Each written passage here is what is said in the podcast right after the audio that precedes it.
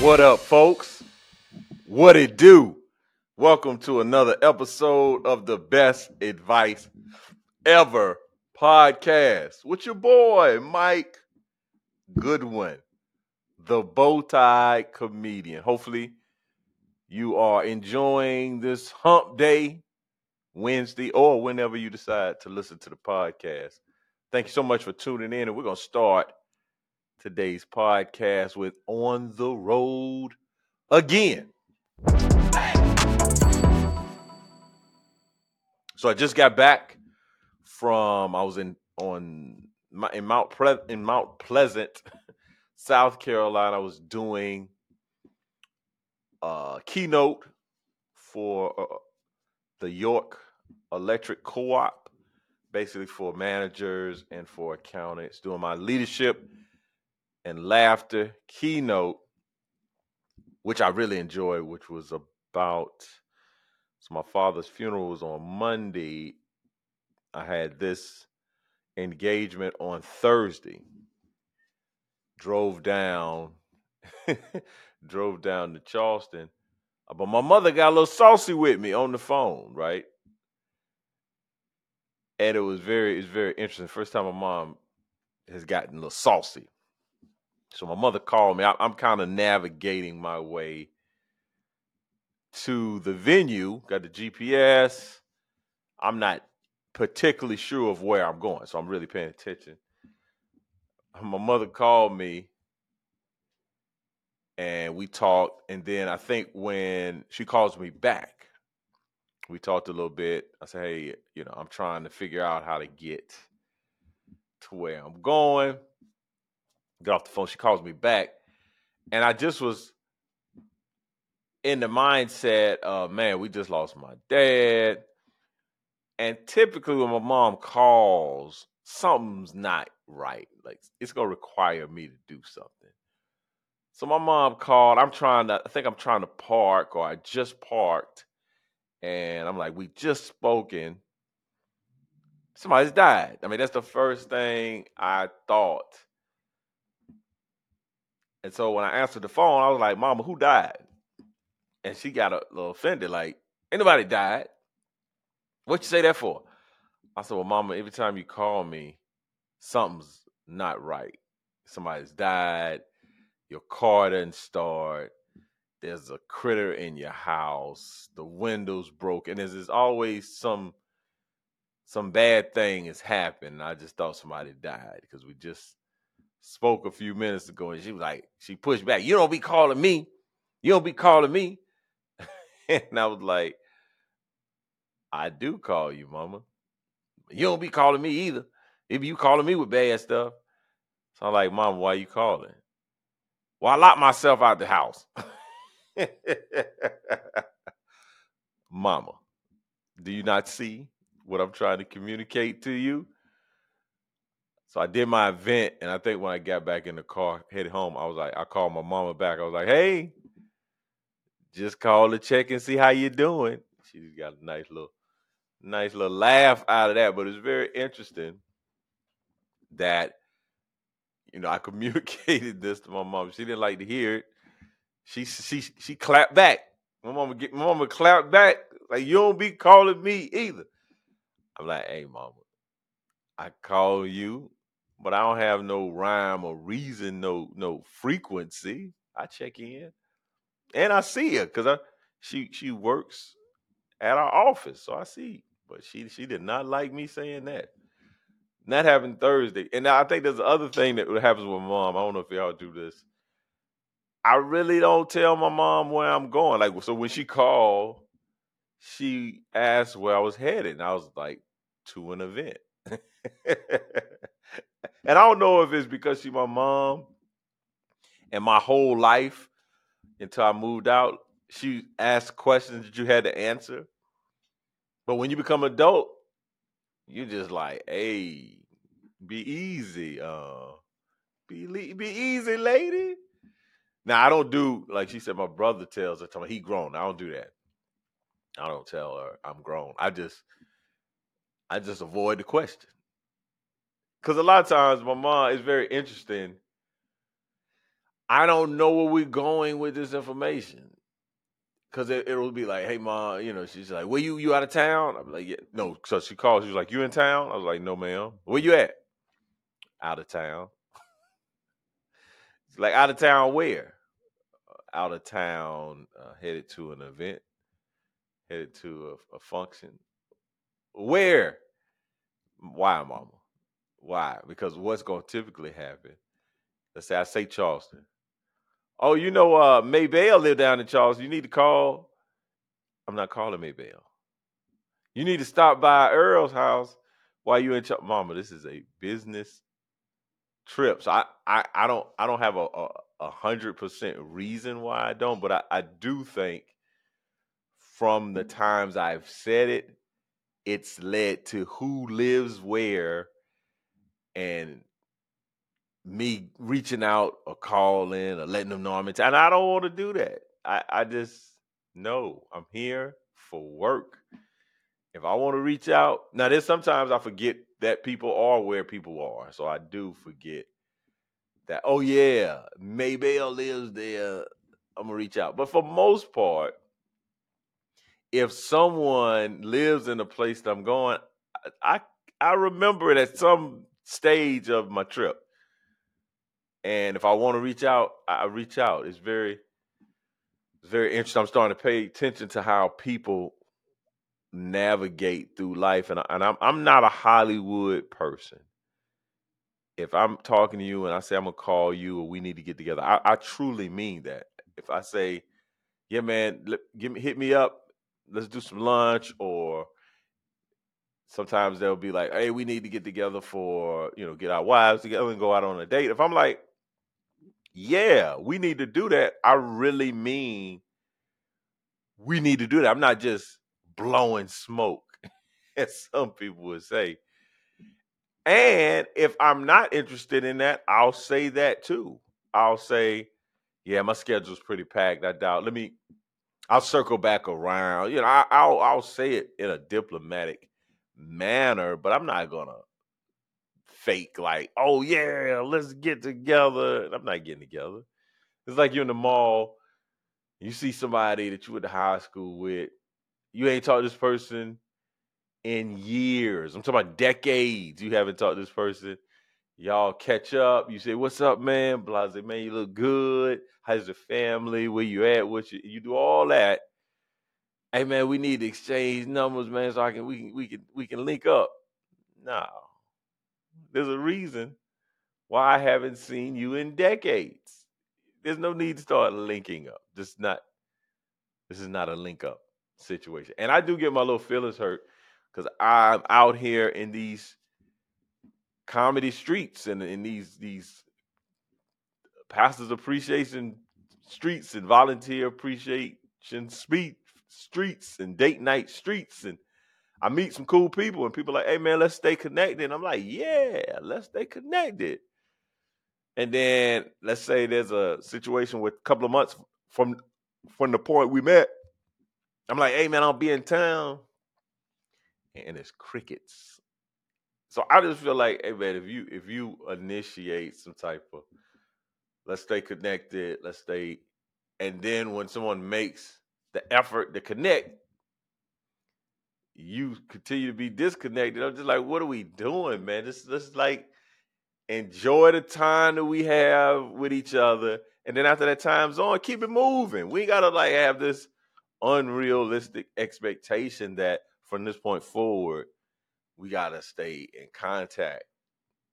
It's very strange, very weird. It's very weird to do it with people that you've known, maybe grew up with, went to college with, were in the army with, you know, some type of relationship like that. But it's very, very strange to do this with strangers. You meet somebody, they just happen to pick you up, take you, pick you up at the airport, take you to the hotel, take you to the venue. Y'all have some discussions. Maybe y'all go and grab some lunch, have dope, dope conversation. Now, like, hey man, I want to stay connected. No, we not. We're not gonna stay connected. So that was Thursday. Then Friday, I would I flew into Denver, but I was in a place, Littleton, uh, Colorado, where I did an event for Project 127, and it basically assisting folks to become foster parents, to adopt children, and just doing some magnificent, magnificent work as it relates as being the hands and feet of, of Jesus in the earth and assisting folks that want to foster with children and assisting children to find families. And, and the thing I really thoroughly enjoyed because it was a fundraiser and I did a set. They they they exceeded their goal for the night of the money they were trying to raise, but they were doing a lot of video and testimonials throughout the night. And what really blessed me was in the concept of sharing these stories about foster parents and, and these children that are, are are being fostered or adopted. They talked about both the hard and the hope. And I found that to be very refreshing. Oftentimes, people just talk about the good side of things. They talk about the benefits, but they don't talk about the messy, nuanced, difficult challenge of bringing a stranger into your home and, and raising a child that's not your biological child and unpacking the trauma that the child shows up uh, to your home with. And so I really was grateful that they really communicated. Yeah, this is hard, but it also provides a, a tremendous amount of hope, tremendous amount of fulfillment, and a tr- tremendous amount of ministry that extends beyond generations of, of, of families and kind of reversing the curse that many folks have encountered through their family relationships and their bloodlines. So I had a wonderful time in Denver, Colorado, Littleton. My cousin, my cousin Woody came through. Uh, Jerome, Jerome. You know, we got these, we got these nicknames. Uh, at, at the funeral, I shared my nickname, and now we got a couple of people in my church calling me by my nickname, and it it doesn't bother me. Like I don't care. I'm a, an adult, adult man. But I, I, don't know. I guess if I was, you know, some some younger version of myself would have been like, "Man, go ahead, man. Don't be calling me that, man." But now, like, yeah, that's my nickname. We good. So that's on the road. We was on this road, man. Something really funny happened on the flight going to Denver. The guy, so I'm sitting. I so I don't know your I don't know your flight preference seating. I don't know your seating preference on flights. Number one, I'm a fly Delta. I'm a Delta flyer. Matter of fact, I fly Delta to the extent that I would drive an hour, maybe two hours, to take a Delta flight and maybe drive to the actual venue. Let's say a city. Now, at the, now I, I'm challenged by this because I think in January I have to fly either Southwest or American because where they're going, where I'm going, Delta's not an option. It's not even. I think it's like four hours away, so that's not that's ridiculous. I'm gonna fly one of the other carriers, but my preference is Delta. I prefer to have the aisle seat on the right side of the plane. I'll, I'll take aisle seat right or left, but my preference typically is the right side of the plane just because I like to get in and to get out. The other pre- the other preference, if I can't have the aisle seat, I'll do the window seat. Would prefer not to do the window seat, but prefer the aisle seat on the right side Used to be the left side when I had when I injured my Achilles, but I don't have any like it's not any pain or anything. I used to try to have to need it to be stretched out, but that's not that's not a concern anymore. So the right side is my, probably my preference. But if I'm not able to do the aisle, I want to do the window. I don't like the middle. Is there anyone that likes the middle. I think my wife likes the middle when we fly because we fly together. So she doesn't care about the aisle or the window. As long as I'm on either side of her, she's just giddy, giddy, giddy, right? But that's my preference. I love being in the, in the, on the aisle seat. Well, I'm, you know, we're loading, we're boarding, and the person. So I'm I'm sitting on the aisle, and the person in the window is in her seat, and a gentleman comes on the flight, and he goes and puts his bag up, but he go he, he's supposed to sit in the middle, but he he goes beyond the seat, realizes he made a mistake, so now you got to fight back upstream, right? And so he finally gets to the seat. It was like, "Hey, I'm, I'm in the middle. I'm sorry. It's my first time flying." And so I was like, "Man, this is a grown. He wasn't young. You know, he wasn't like a teenager. He wasn't even like a college student. He was an adult. I wouldn't say. I would say at least early.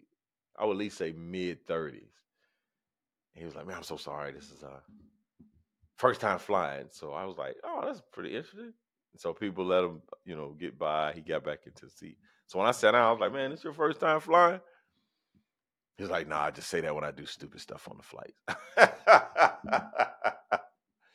it was a white dude. White dudes be doing stuff like that. The white boys.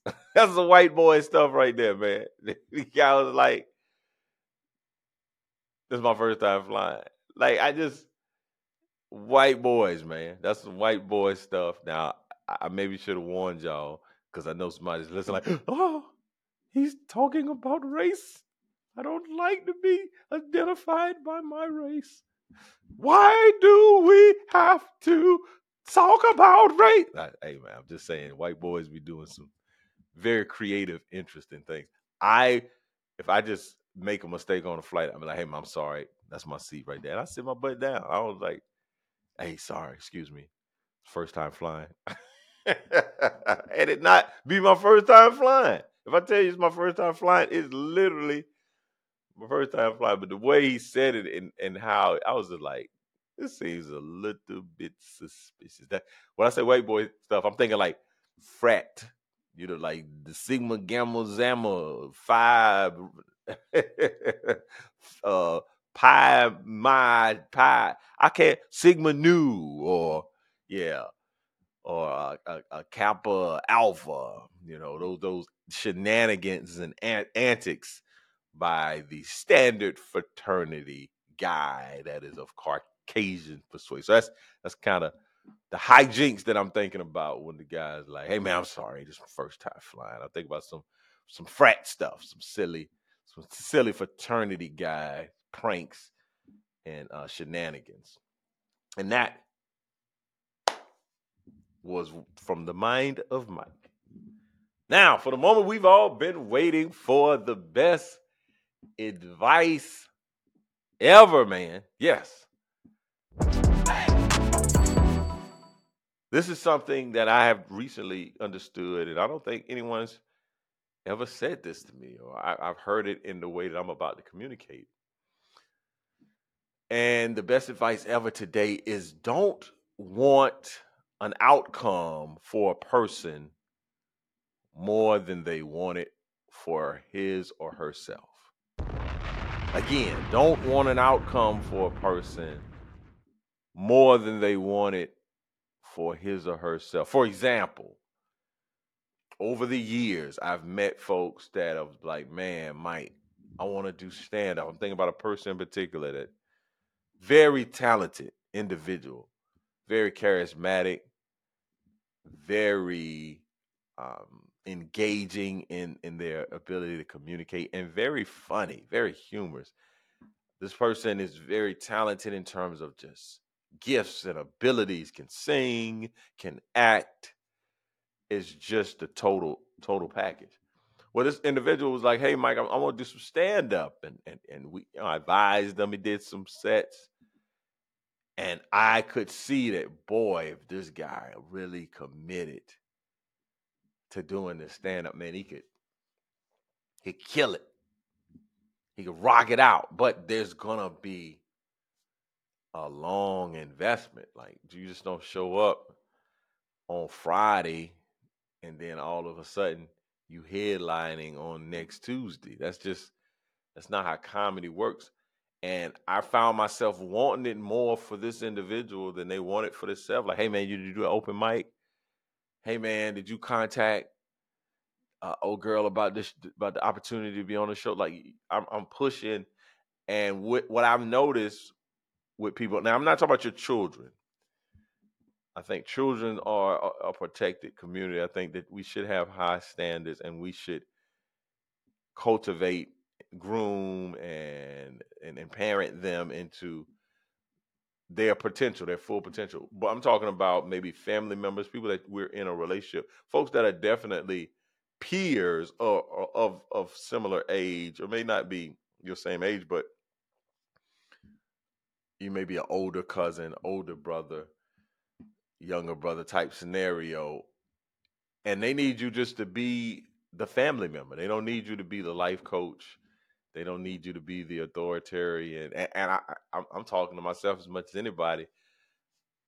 I, I was talking to a family member recently, and, I, and I, they communicate their appreciation that uh, something I did, and they were so grateful for it. And I ended up saying, "Yeah, thanks. I appreciate that." And I said a few things, but the one of the other things I said, I just want to see you be the best version of yourself. So that's where the rub comes in because I want to see this person be the best version of themselves. But what if this person doesn't want to be the best version of themselves? Like, therein lies the problem. Now, I'm not saying that we don't we don't inspire individuals to become who we see them to be or communicate that in general. Just say, I really see the potential. I see you doing so much more. I see all the gifts and talents that you have. I just, I'm a little disappointed that you've not taken advantage. I think we can do that, but I think that also is a level of, of like, like back up out of that. Like just step away and be a brother, be a sister, be a friend, even in our spouses. I was having a conversation with a friend of mine. He was talking about how, in, in some regards, he's outgrown his spouse and it's like, what? I'm, I'm supposed to throw my spouse away now that I've outgrown her in some degree, and she doesn't have any intention of wanting to grow at the same level, at the same pace that I'm growing. But now, do we throw people away? And so, my advice is to not want outcomes more than the person that you're in relationship with, because what will happen is it'll strain the relationship. And you're you're you're you're trying to be encouraging you're trying to be a resource you're trying to be helpful and you're being a nuisance. You're being a judge. You're being simon cowell of this person's life and they don't want to perform for you. They just want you to be in relationship with them. They know that if they had a question, if they needed some help, they could come to you. But you're so actively trying to drill sergeant them into their potential, into their greatness, into the best version of themselves that, that y'all have estranged the relationships quietly. Because in those instances, in my experiences, folks just stop talking to you like they just start backing away from you because they don't want to hear it. It's like, hey man, I just need you to be my brother right now. I don't need you to be my parole officer. So, my advice for those of you that are in the earth navigating relationships, and that's all of us, don't want outcomes in other people's lives more than they want it for themselves. Like it has to be internal. I just had a conversation my now again, children are different. I had a conversation with my son, and I'm trying to communicate to him like I need your language and your actions to line up. One of the biggest challenges in life, we say this, but we do that. I want to lose weight, but I'm at the all you can eat buffet. I want to be a better husband, but I don't treat my wife gently and kindly and i don't i'm not i'm not um, thoughtful about how I communicate in the house because I feel like I just got to be myself. What's I was vitally important is that what you say and what you do are very close together, as close as possible. And sometimes you know, I don't want to add more advice onto the advice, but sometimes we're saying too much. You talk too much. Oh boy, you never shut up. I said you talk too. Stop talking so much. But that's another podcast advice episode. That's not this podcast advice episode. This podcast advice episode is don't want out- uh, outcomes more than the person. More don't want something an outcome for someone else's life more than they want it for their own self. That's been the best advice ever podcast. And now, as we get to the end of the podcast, I want to share this what you're not gonna do.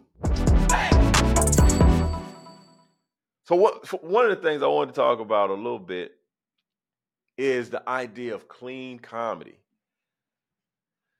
And the idea, I think sometimes folks uh, treat me as though I'm like on this missions field for clean comedy. I'm carrying the banner for clean or Christian or gospel. And I'm not. I'm really not. I'm just authentically being who I am. And, and, and that is a representation. And here's another idea around that. People will, give you the conversation, or I'll have I'll get a conversation with people. Like Christian comedy got uh clean comedy got to be so much harder. And I don't know if I talked about this, but comedy is hard.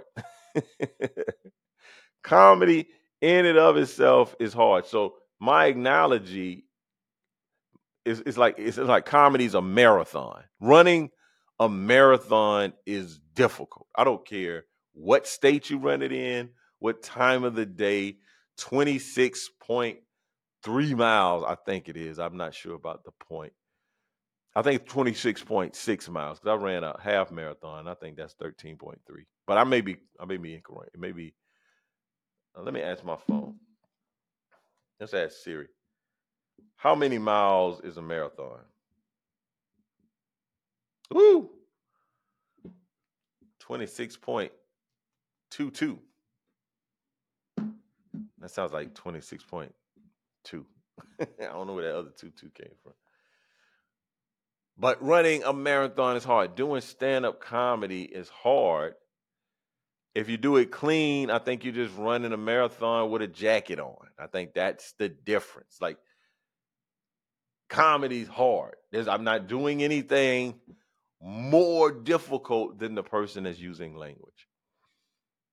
Comedy is hard. So I, there's no, I don't, I don't, I'm not I don't even think it's like a weight vest. It's just a, it's a little bit more uncomfortable. It's still hard, but it's not like I'm out here with armor on, right?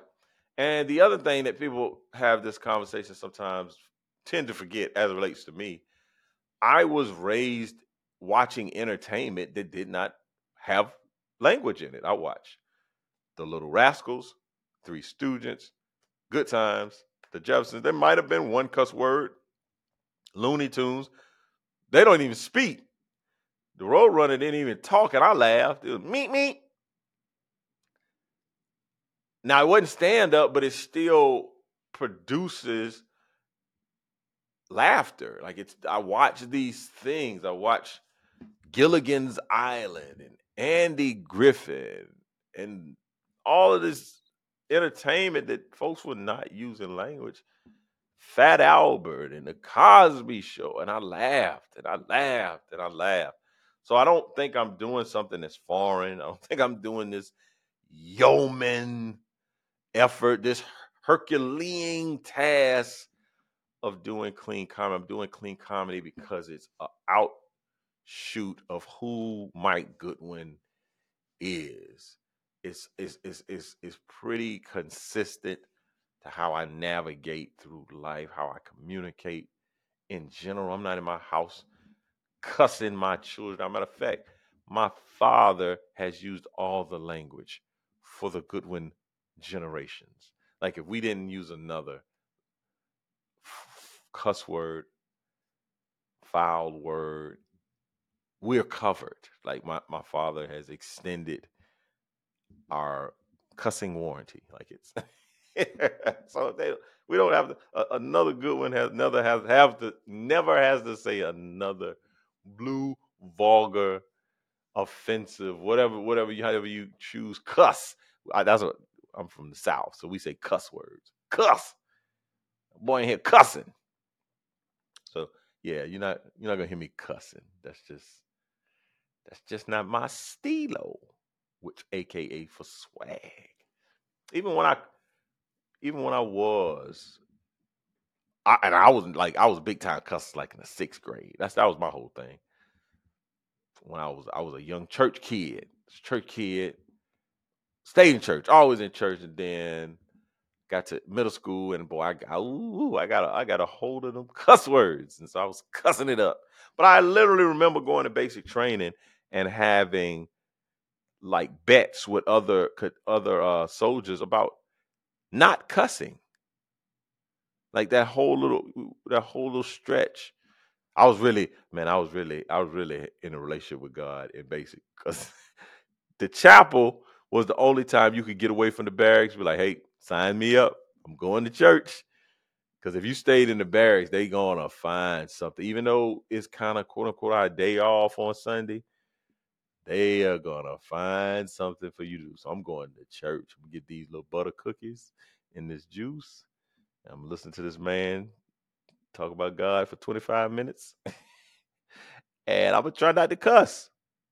So God can smile his benevolent light upon me but yeah, that's just not that's just not how I, I get down, folks. So thank y'all again.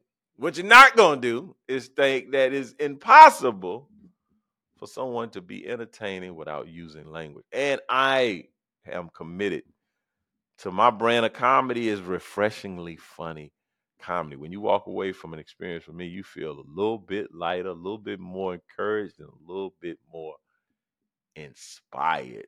Well, this has been the Best Advice Ever podcast. Thank y'all for tuning in to another episode. Do all the things like, subscribe, leave a comment. If you have any questions, you can email those at info at both at uh mikegoodwin.com. Again, that's info at mikegoodwin.com. Comedian mikegoodwin.com. Let's get that correct. I'm sorry. Info at comedian mikegoodwin.com. Thank y'all again for checking in with me on the best advice ever podcast. I'll see you next week. Same bat channel, same bat time. You could have been anywhere in the world, but you're here with me, and I appreciate it. Peace.